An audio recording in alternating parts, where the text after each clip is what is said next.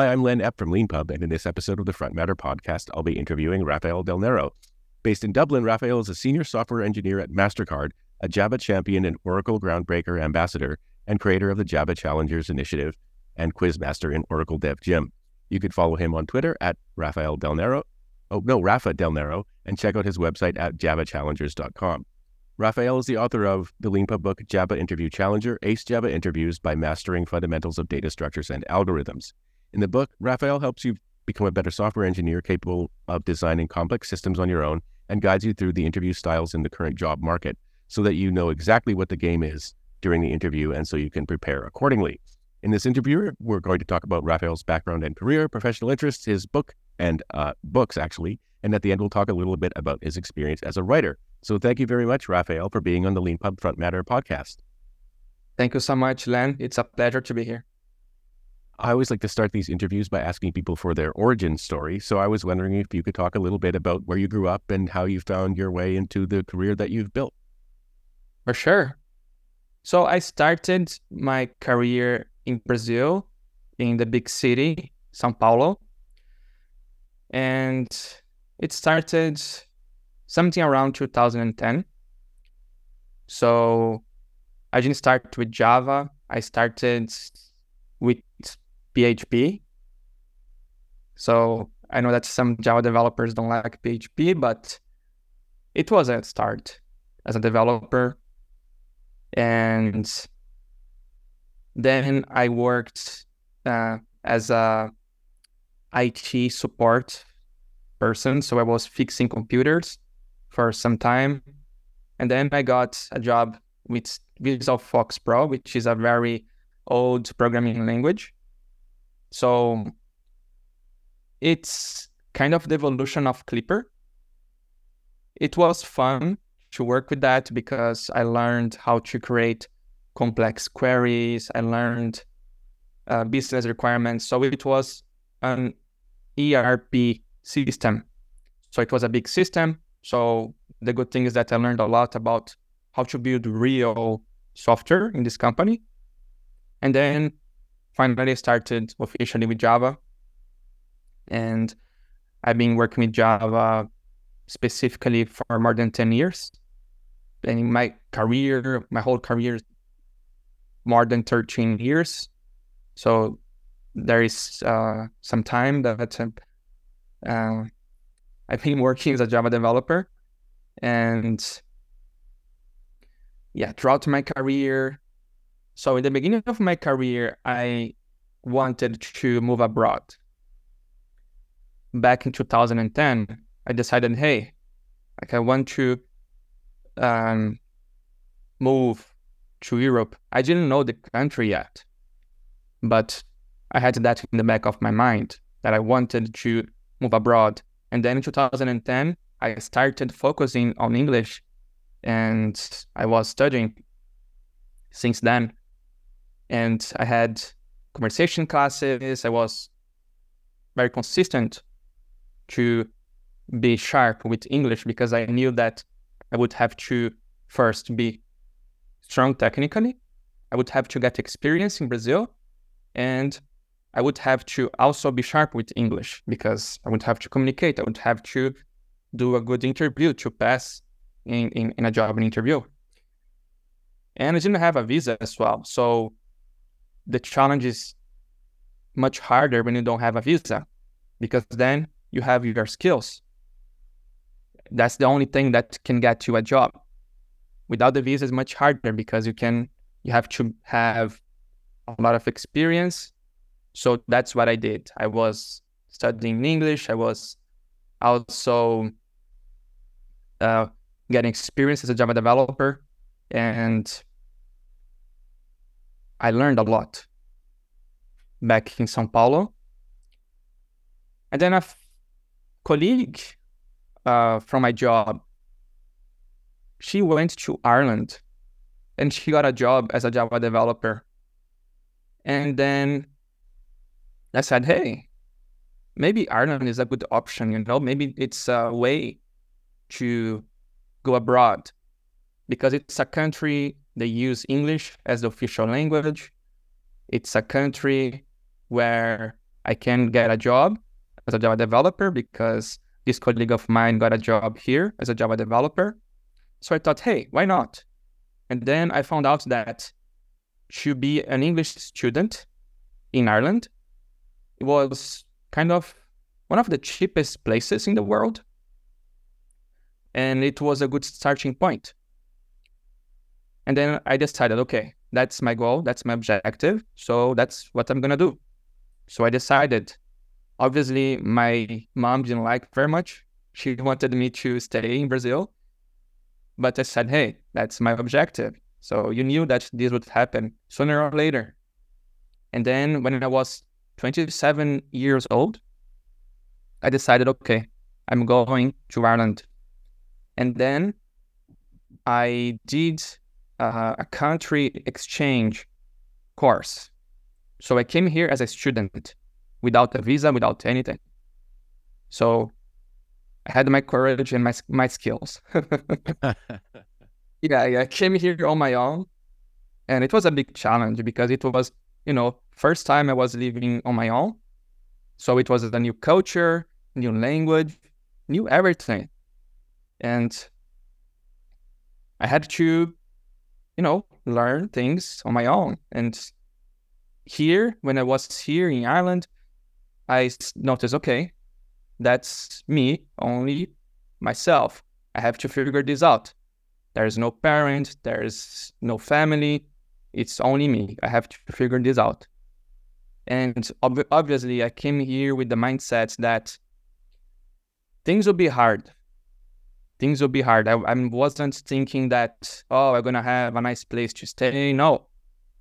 I was thinking, okay, things will be hard. In the first week, I was only on my laptop and to to find a place to stay because here it's very hard to find a place to stay and then i was looking like instead of going out and enjoying the city no i was focused i was saying okay i have to find a place i had one week to find a place to stay so i focused i checked out the um, houses out the apartments in the city center. I went to some apartments that were pretty bad. And uh, then finally I found one that was reasonable, was good enough, was a modern apartment. Obviously, it wasn't perfect because I just arrived here, didn't have a job. I was just a student. So obviously, I needed to save money. And then I got a bedroom sharing with more two people.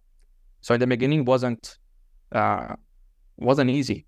Had to share my room with more two people, and I had to deal with people from other cultures, which was difficult. Their culture is completely different from the Brazilian culture, and I had to learn and adapt, and obviously respecting other people's boundaries. And I was so focused when I arrived here that I was only speaking in English. So when I arrived in this apartment, I told my flatmates, hey, I came here focused. So I won't talk in English with you. So when I make an agreement, sorry, I, I won't talk in Portuguese with uh, so we're gonna make an agreement that we're gonna be only talking in English and that's what I did. I I never spoke one word in Portuguese with them because I was extremely focused. It was like my maximum priority, and that was it. When I came to Ireland, I burned the boats. There wasn't an other option. Like it would be success or success. There wouldn't be the option of oh no if that things happen. No, I would stay here until I get the job. So uh, no matter what I would have to sacrifice, I would do it. I would get it no matter what.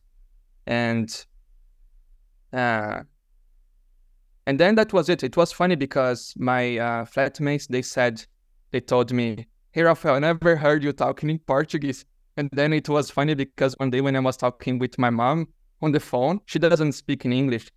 Uh, they told me, "Wow, do you speak in Portuguese?" I said, yes, yes, I have to talk in Portuguese with my mom. and then, yeah, I was talking only in English. And of course, when I arrived here in Dublin, uh, I also got involved in a Java user group, DubJug, and that helped me a lot to improve my English because I, when I went there, I did a volunteer job, and I mentored a lady to build the website for DubJug, and I met many uh, Java references like Venkat Subramaniam. Uh, so it was short after I arrived here in Dublin. Venkat was coming here to give a talk. And then I met him. It was amazing. So I met many good people here. Barry as well. Um, he's a jug leader from uh, DubJug. And in this meantime, I was getting involved in this community. And I did some interviews. I didn't pass in some of those interviews. So I got frustrated when I didn't pass. But then I said, hey, that's part of the game. You have to fail to uh, be successful. And that's that's fine. And then I learned some things on those interviews and obviously so i was sharing my knowledge as well i was sharing knowledge about java challenges i was sharing knowledge about java in general and when you share your knowledge you influence other people and people uh, see you okay Rafael is a guy that i trust and then that made all the difference because when i was going to the java user group some people recognized me they said, Hey, I like your content. And I said, Oh, that's awesome. I didn't know you even knew my content. And then by, by talking to some friends, after I got rejected in some interviews, so this is the power of the community as well. So I said, Hey, yeah, hello. I I was talking to uh, a group there in, in the um, Java is a group. And then they told me, "Hey, are you looking for a job?" Then I said yes, and then uh, he told me. So his name is Rodrigo Rodriguez. So he helped me to get an opportunity. He said, "Hey, I saw your content and you have good content. So are you looking for a job?" And then I told him yes. And then he said, "Hey, there's a good company to get started here in Ireland." And then he recommended me. So that helped me. That helped me. I got my first job uh, in this company. So it was Equifax, the first company I got uh, hired here in Dublin. And that, that's my journey in a summarized way. Hope I didn't talk too much. no, no, no. Thank, thank you very much for sharing that. Um, uh, I had uh, the experience of moving abroad myself once. Um, uh, I had two things that made it a lot easier for me than it did for you. One, I had a friend that I that I went abroad with, uh, and the other one is I went to a country where I actually it was my, my first language. I moved to the UK, but um, you were bringing back lots of sort of flashbacks from like the courage and the drive that it actually takes to to do this kind of thing. It might it might sound easy to someone who's never done it. Oh, what's the big deal? You just move, and it's like you have to get like a health card. You have to learn how, like you have to convince someone to give you an apartment. I mean, that's that's a big deal. One question I have for you is: so that first week when you were looking for an apartment, were you staying at a hostel or a hotel or something like that? That was a house from the school. Okay. Okay. It was a house from the school in the beginning.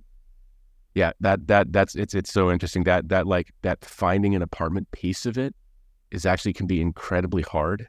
Um uh and uh and like you know take a lot of shoe leather as they say uh, to to find, um, and then you know you have no idea what ex- where you're going to be. You might have like two or three flatmates, something like that, um, uh, and it, yeah, that that can be very hard. Uh, and so, uh, so when you were, do you uh, since since since since uh, part of this interview is going to be about you know you interviewing, um, do you remember your first interview that you had when you were in Dublin? The first interview, So I had one interview last year for a Brazilian Brazilian community, let's say.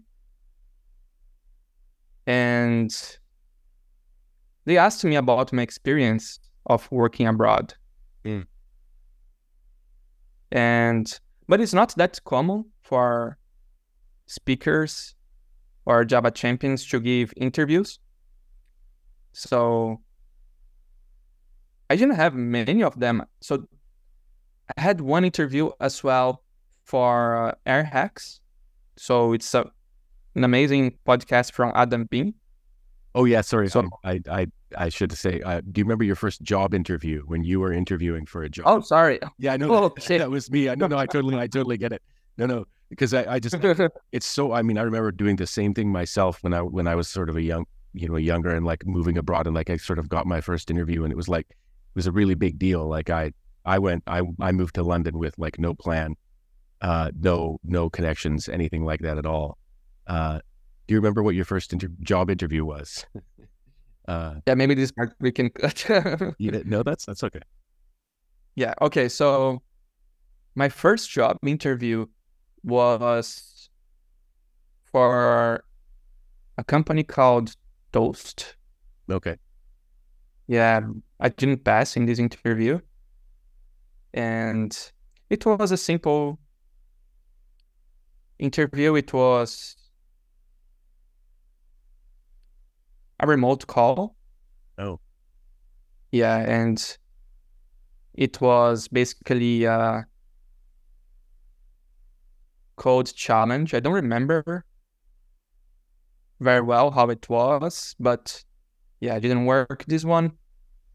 And I had another job interview for another company version one. And then it didn't work as well. Maybe I wasn't that sharp with English. So they gave me a logic test and I failed once. And it was funny because a friend of mine told me, "Hey, it's gonna be easy, Rafael." And then, okay, I was with the expectation that it would be an easy test, but it was a very weird test. I never had that test in my life, so there was some logic questions, some calculations, some weird things that I don't know if I can say that for uh, this company. Um, Yeah, you don't need to name the company. yeah, that maybe maybe we we've all we've all had yeah no we've all we've all i think i think we've all had sort of like weird weird interviews and stuff like that. It's a super interesting thing about like looking for a job and things like that is that like the comp you have a personality you have a background so does the company uh, and so does the person interviewing you um, and uh, sometimes you know one can experience kind of antagonistic uh, interviewers you know people who actually just don't like you for some reason. Um, yeah that can be a, that can be a feature of it. Um, I've had that experience at least once. It was very striking uh, and unprofessional. Um, uh, and I sort of all, all I knew was I just didn't do it. You know, um, uh, talk back a little bit because you know uh, you got to stand up for yourself. But um, but yeah, that's that's a super interesting thing. And and I'm just very curious. So at this stage, when you're interviewing, are you also does the company that you're were the companies that were interviewing you were they going to have to give you like a kind of visa themselves help you with the visa process themselves? Yeah so those companies were companies that they would help me with the visa because i just had the student visa when i arrived here. I didn't have the european citizenship um, and then okay, after I didn't pass in the uh, version one interview, I got a job in Equifax and they gave me the visa. I think the name of the visa is Stamp 4. So it's a visa that enables me to live here in Ireland for two years, but I can't change companies during Right. those two years. right But after the two years, then I have the freedom to move to another company. So that's how it works here in Ireland. And after five years, you can get the Irish citizenship if you want to. In my case, it was different because I got the Italian citizenship before that.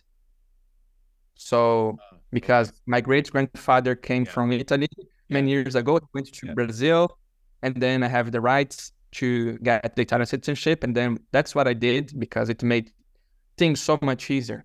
So then I didn't have to wait those three or four years to get the, the Irish citizenship. So just got the Italian one, and yeah, after that things got much easier. But it, you know, in the beginning, it was everything I had to figure out on my own. Had to get the the sponsorship from the company. Yeah. So it was hard.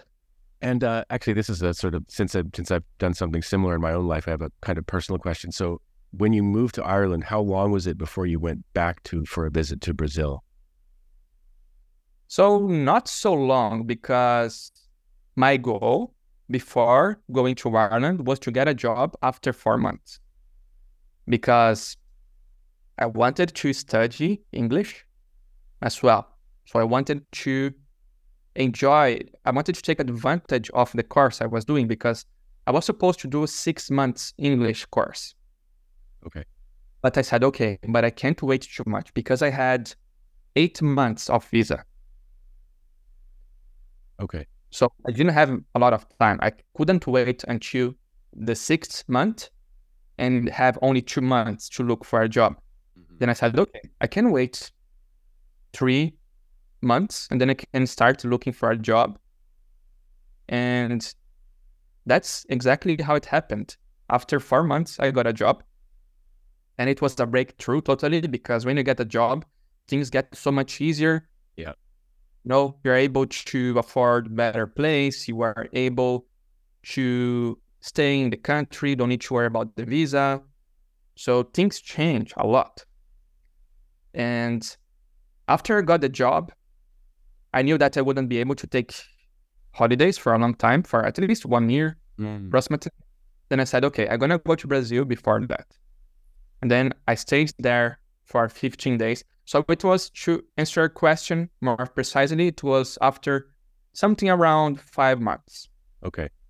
Uh, yeah, something around five months. I went there. I stayed 15 days there. And then I came back and then I stayed one year uh, in, in Equifax. So, well, I stayed more, I stayed longer there, but um, I, uh, yeah, after this one year, I went after the Italian citizenship. Then it was another thing. Yeah, no, it's it's so interesting. We could talk about these details a lot. I'd said one thing. I just again sort of like bringing back flashback memories. You know, when you talk about like you know on, only four months. The thing about that kind of timing is that like when you go into it, you have no idea how long it's going to be. You know, uh, until you get to your goal, until you get if if you're even going to get a job, what it's going to be like, how long that that period is going to take, and so those periods of time of transition and uncertainty feel like you know every every month feels like a year um uh when when when you're doing it. Um uh so yeah congratulations on getting through that and doing it completely on your own as well. That's uh that's uh really hard. It is. Thank you so much, Nan. yeah um really hard. Uh and uh just moving on i guess to the next part of the interview so eventually um you became a java champion uh, and I was wondering if you could talk a little bit about what what that is uh, and how you how you pulled that off. Yeah. So Java Champion is a very important title in the Java community. In simple words, the journey to become a Java champion is through sharing your knowledge. So if you share your knowledge with Java and if you create a great impact with Java developers, giving talks, creating books, creating blog posts, or you can create a framework, you can create, um, you can work on the Java language itself. So you can create a book like the certification book. So one example is Jeanne Boyarsky. So he's a Java champion as well. Joshua Bloch. He's another Java champion. He contributed the Java language, and he has the effective Java book. So there are many speakers as well that became a Java champion. So there are something around 300 Java champions. Oh, mm. yeah, something around 300 I in the world. So, so few, yeah. Yeah, it's not easy to become a Java champion. You have to create an impact with Java community and you have to influence them in a good way. So my journey started like that. I started sharing my knowledge about the Java challenges.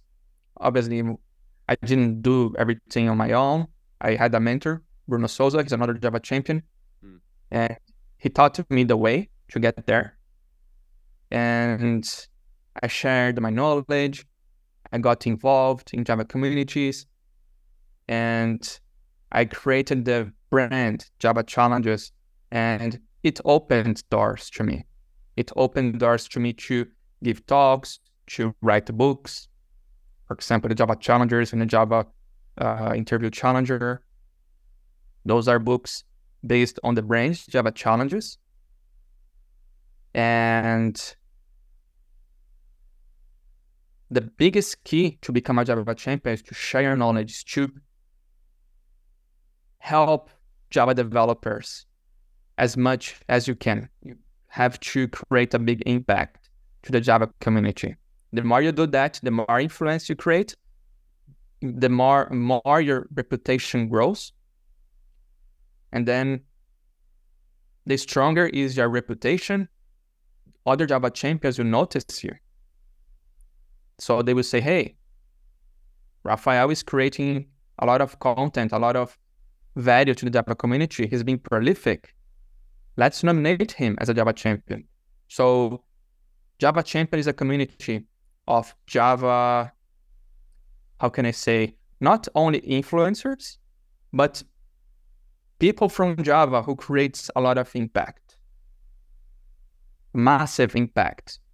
Creating frameworks, books, blog posts, courses. There are um, many different kinds of Java champions. So, and if another Java champion sees you as someone who creates value to the Java community, then they'll say, hey, let's nominate Rafael. Got it. Yeah. And then that happens. It's, it's, a, it's a community. There's no certification. There's no, um, like, there is bureaucracy, of course, but it's more of a community. So if a Java champion sees you as someone who brings this impact, sooner or later you're going to be nominated. And obviously, you have to be consistent. So, and that's one thing that I learned very well to be consistent and to create articles, to write the book, even on the days that I don't feel like it. And that's hard to do because it's not every day that you're going to be motivated. That's just how we are. And that's what I do. I write the book, I write the articles, even on the days that I don't feel like it in this discipline. So I built up my discipline. Thank you very much for sharing those details. That's a really, really kind of gold for people who are uh, uh, starting out or sort of trying to do something like that. Because often you hear, "Oh yeah, you know, I just started blogging," and then the next day, success. You know, uh, uh, but but you know, but telling the story of like you know, like putting out content consistently. This is one of the things that like I hear I hear all the time is that like and, and it's not it's like for so many different things, not just sort of like you know becoming a Java champion, not I mean uh, or or or something else, but like doing things consistently, having a schedule and sticking to it is just so important for getting discovered for other and like for other like for other people to trust you and see that you're like a you're serious about what you're doing. This is one of the one of the sort of subtle things uh, when you know, especially when you're young and sort of trying to figure things out. Like other people are looking at you, they don't know who you are, they don't know what's in your heart, but if they see you doing something consistently, that actually really sets you apart from not not not not everybody else making you better than them, but just that like they know what kind of a per, what you're up to and that you and that you mean it. Um, and actually, on, on that note, I have a very so so for someone listening who's like wants to you know become sort of like you know sort of like make content. They really they have it in their heart. They want to help. They've got things they they want to they want to help other people and learn uh, themselves at the same time. So here's a very specific question for you. If you're starting out to do something like like what you've done, should you start with like a medium blog or should you start with your own website and brand? That's an amazing question because I get this question a lot. From my mentees. Well, I didn't tell you, but I'm also a mentor. Oh, so, course, yeah. yeah, help a developer in their careers.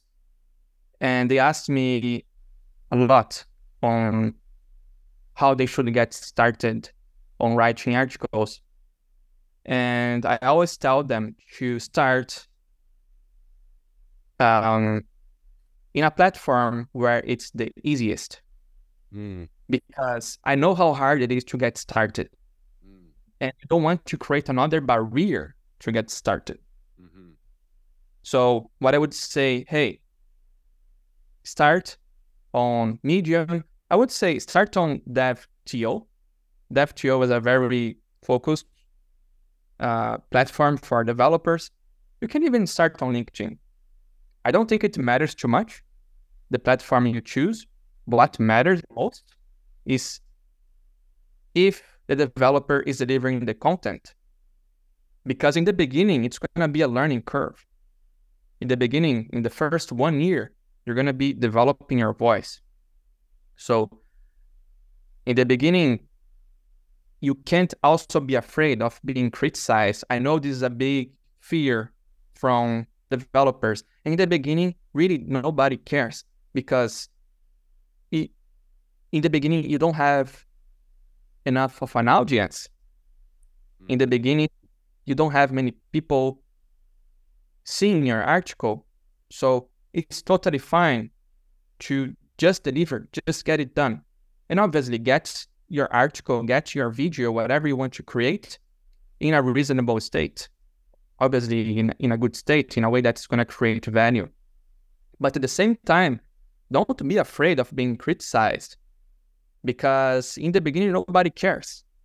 So it takes time until you get traction. The most important thing for our developers want to create content is to get started. Get started on LinkedIn, on dev.to, or, or Medium, whatever the platform you want to get started because that's not the important thing. The important thing is to keep creating the content consistently. And they have to decide am I going to create articles every week? Is that reasonable? Okay, so I'm going to stick to my schedule. If they decide no, it's impossible weekly, so bi weekly. Okay, decide beforehand, bi weekly articles, or monthly, create monthly articles, but be consistent. That's the most important thing because if you start creating articles and you stop, then people don't take you seriously, like you said. Mm-hmm. And it's crucial. It's very important to be consistent. That's one of the biggest keys for our success in our career consistency and strategy. Obviously, you have to be strategic, you have to be focused when you write your articles. You don't want to start writing articles about everything. Otherwise, you're going to compete with the whole world. Mm. Pick a niche, a very focused niche where you're going to stand out. And then you're going to grow much faster because then you're going to be the very best in the world in this specific niche. And then you grow much faster because then you're going to say, hey, people will say, hey, that's the guy of the Java challenges. So I picked a very specific niche. Mm-hmm. So Java challenges, who does who does that? No, no one. It's just me. So, and obviously after some time you can expand, but in the beginning it's very important to be focused. So I would say, hey, pick whatever platform and just be just be consistent.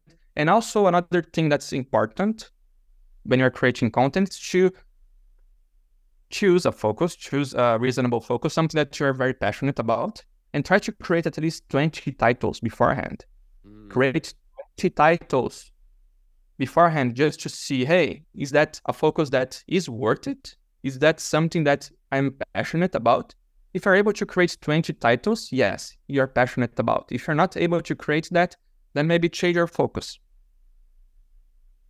That's a, that's that's really amazing advice. I was watching a uh, marketing video the other day where someone talked about uh, the riches are in the niches, um, uh, which is sort of cheesy, but like it's true.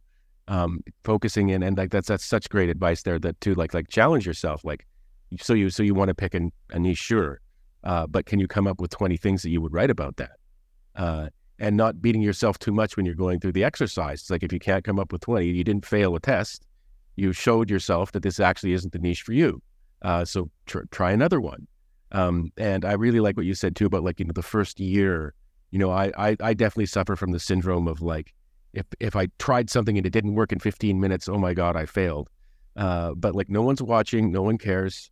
Um, you know, it's you, if you, you can actually sort of take a year to try something you can try a number of different things if you want at the same time, but keeping in mind that like things take success takes time, it takes effort, it takes strategy, as you say, and planning and things like that, but not beating yourself too much along the way.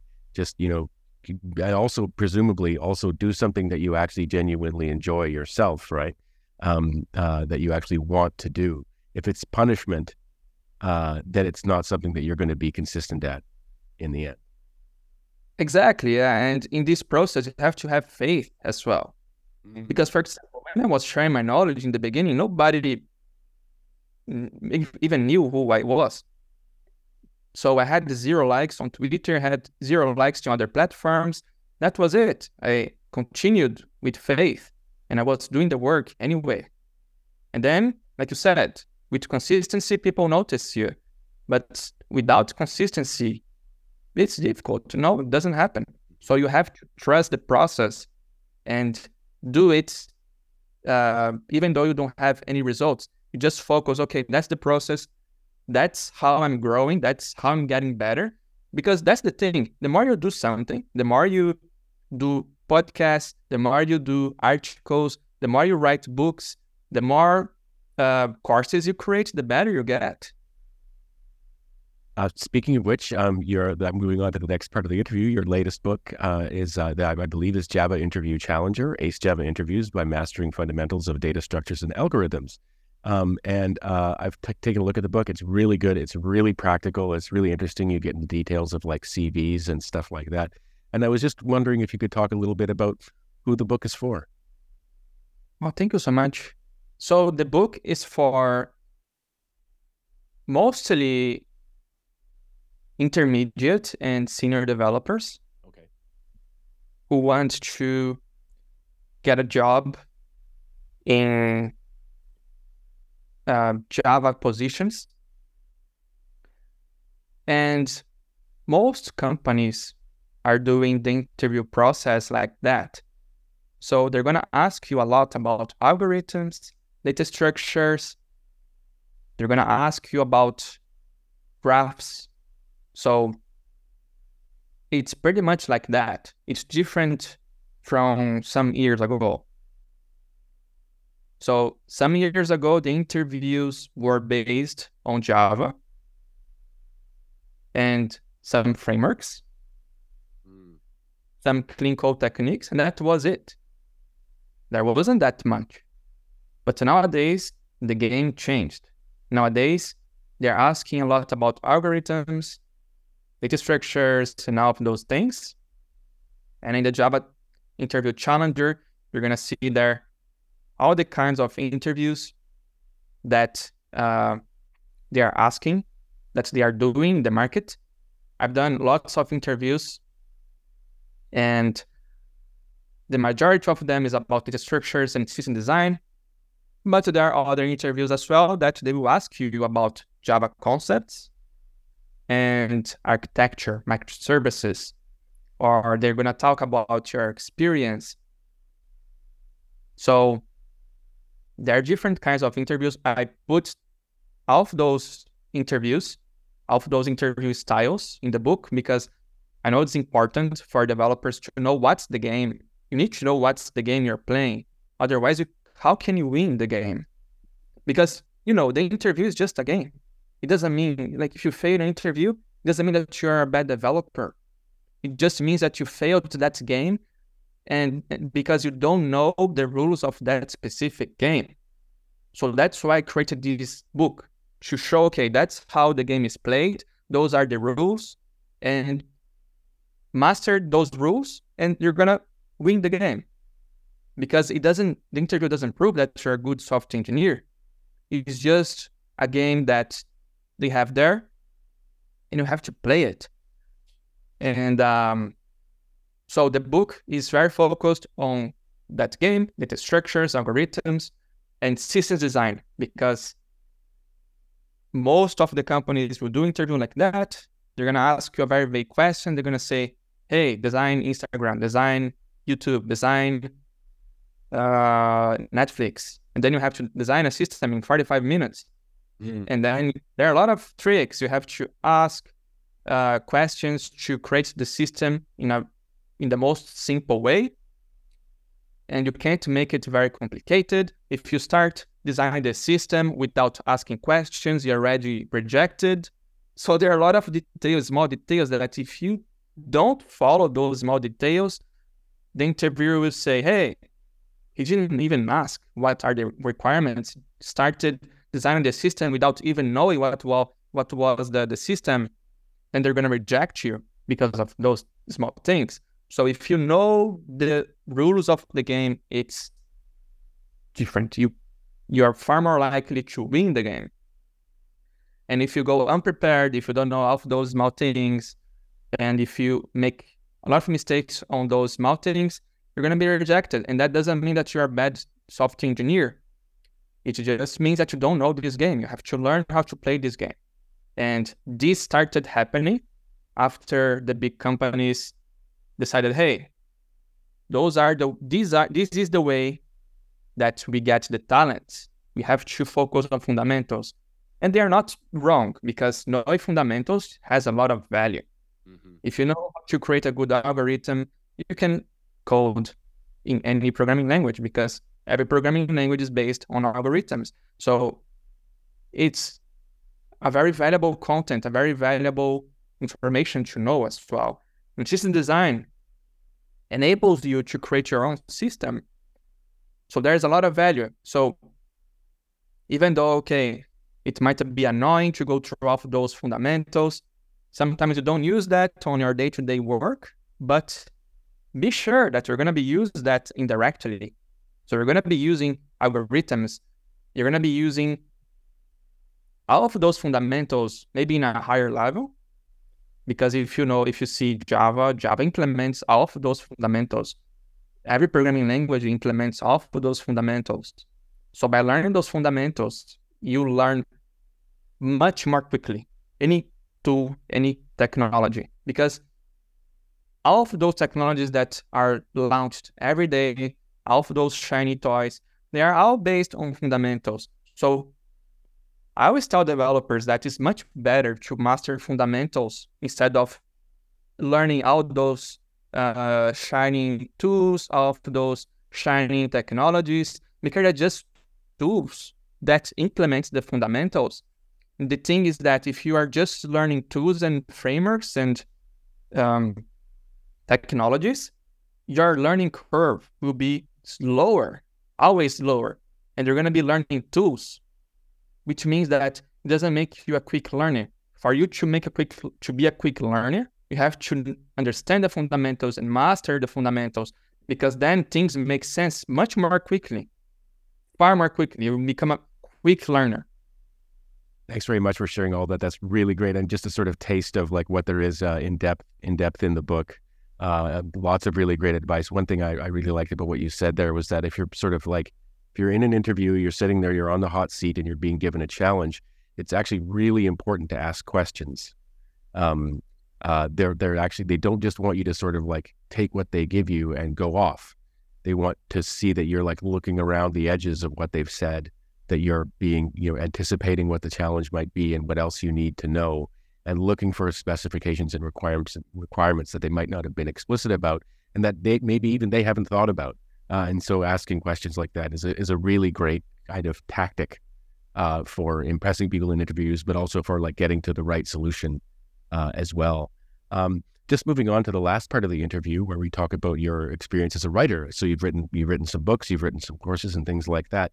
Um, when you sat down to sort of write this latest book, um, did you uh, Java Interview Challenger? Did you did you have like an outline that you sort of completed in advance? Like this is exactly what I want to do when I write this book, or did you just did you did you make it from blog posts, things like that?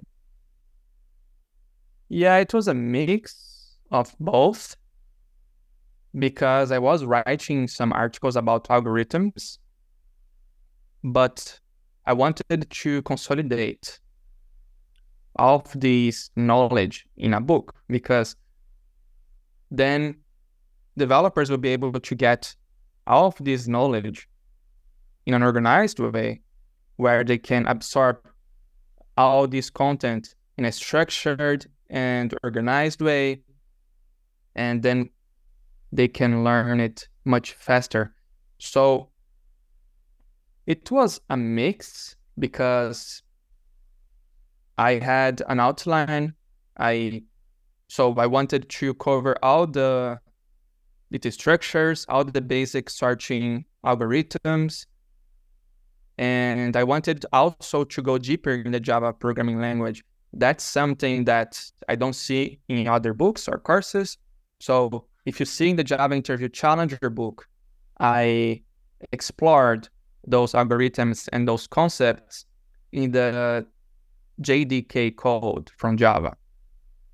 So I show in practice how those algorithms are implemented in the Java programming language and so I organized the content in a way that, okay, I'm going to explain the basic algorithms, I'm going to explain how those algorithms are used with the Java programming language. And I'm going to also explain some algorithms techniques that will help the developers to solve a coding challenge more easily when they have those uh, interviews, those coding challenge interviews. Yeah, no, thanks very much for sharing that. It's really great to hear about how these things these things are constructed. And like, I mean, I think you know, sort of like one can take it for granted, like a well constructed book just seems to flow, but there's actually a lot of sort of thought that goes into into how it's structured in advance by authors, uh, and also, of course, they move things around as they as they go along. Um, but but your book is very well structured, uh, and and uh, yeah, no, that's really interesting to hear about how you went about creating it. Um, the the last uh, question that I always like to ask uh, on the podcast, if the guest is a Leanpub author, is um, if there was one feature, magical feature, we you could ask us to build for you that would change your life as an author, or if there was one thing that had you shaking your fist, damn you, Leanpub, every time you went on our website that we could fix for you, is there anything that you could think that you would ask us to to do for you? Oh yeah, I would appreciate so much if you had integration with email uh, tools. Okay. Because for example, when um, a developer purchases the Challenger developer, sorry, the Java Challenger or the Java Interview Challenger book. Yeah. I don't have any way to know if they purchased the book. And that would be great if you can add an integration specifically with the ActiveCampaign tool. I don't know, all of those email tools that are the most popular, because then I can tag the developer to say, hey, this developer already purchased the book. Then I don't I, I don't want to send an email to them again. Mm-hmm the book if they already purchased the right. book. So that would be amazing if you could add this feature because I miss that so much. I would say, oh my God, this just, I don't want to send the same email to a developer who already purchased the book. Yeah, I see. I see what you're saying. That's no, that's that's really interesting and really great feedback. Um, the one thing one thing I would add about that is that um, on Leanpub we do have we do have a couple of ways for people to share their email address with the author.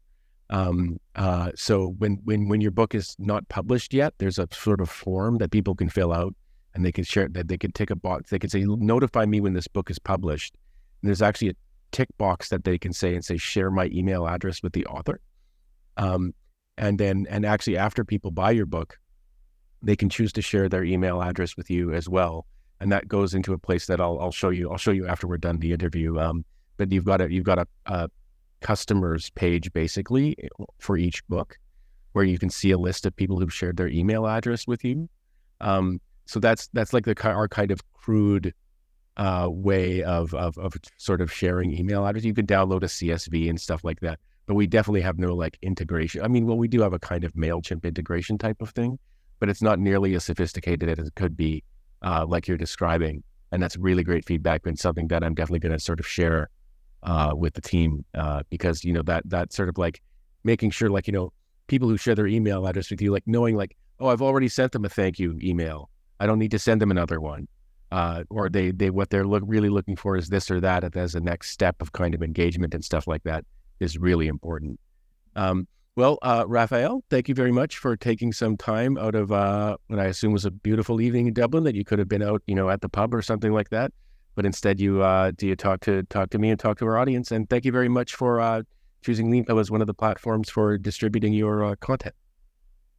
Thank you so much, Len. It was really amazing to talk with you and yeah, it's, uh, it's uh, it was a great pleasure to be here.